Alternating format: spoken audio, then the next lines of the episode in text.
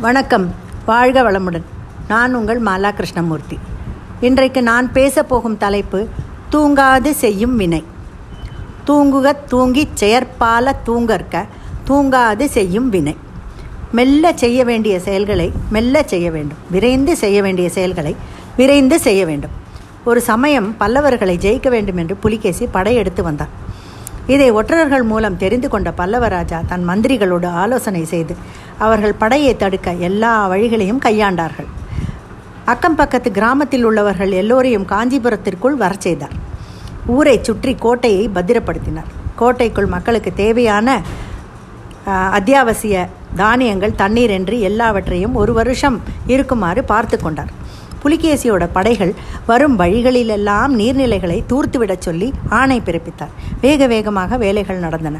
புலிகேசியும் படைகளுடன் நெருங்கி வந்தான். ஆனால் கோட்டைக்குள் நுழைய முடியவில்லை. தங்களிடம் கொண்டு வந்த தானியம் மற்றும் எல்லாம் காலியாகிவிட்டது. படை வீரர்கள் பட்டினியால் செத்து மடிந்தனர். தாகம் அவர்களை வாட்டி எடுத்தது. படை பாதியாகியது. தோற்றுப்போனால் தோல்வி தங்களை வீழ்த்திவிடும் வெட்கம் என்று வெள்ளை கொடி காட்டி திரும்பி போய்விட்டது சமரசமாகி. சமயோசிதமாக காலம் தாழ்த்தாமல் செய்த காரியங்களால் பெரும் படையை பல்லவர்களால் விரட்டி அடிக்க முடிந்தது. கத்தியின்றி இரத்தமின்றி சத்தமின்றி காரியம் ஜெயமாகியது. சில வேலைகளை மெல்லத்தான் செய்ய வேண்டும். ஒரு செடியை நடுகிறோம். உடனே அது மரமாகி காய்த்து பழம் தர வேண்டும் என்று அவசரப்பட்டால் அது தராது.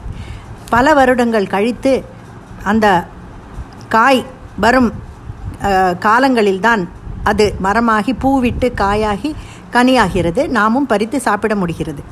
குழந்தை பிறந்தவுடன் எல்லா வேலையும் செய்யாது. மெதுவாகத்தான் ஒவ்வொன்றாக கற்றுக்கொள்ளும். இந்த பேரிடர்கள் வரும் பொழுதெல்லாம் நேஷ்னல் டிசாஸ்டர் மேனேஜ்மெண்ட் அத்தாரிட்டி என்று பெயர் அவர்கள் அந்த ஆணையம் செயல்படுவது ரொம்ப ஆச்சரியமானது. சமீபத்தில் டர்க்கியில் நடந்த பூகம்பம் அந்த ஊரையே தலைகீழாக திருப்பி போட்டது.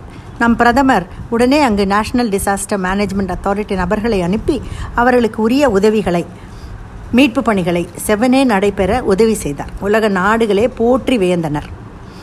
நல்லறிவு அல்லது ஞானம் இல்லாததால் நம்மில் பெரும்பாலானோர் துன்புறுவதில்லை. மாறாக அந்த ஞானத்தை நமது அன்றாட வாழ்வில் கடைபிடிக்காததால் தான் நாம் அல்லலுறுகிறோம்.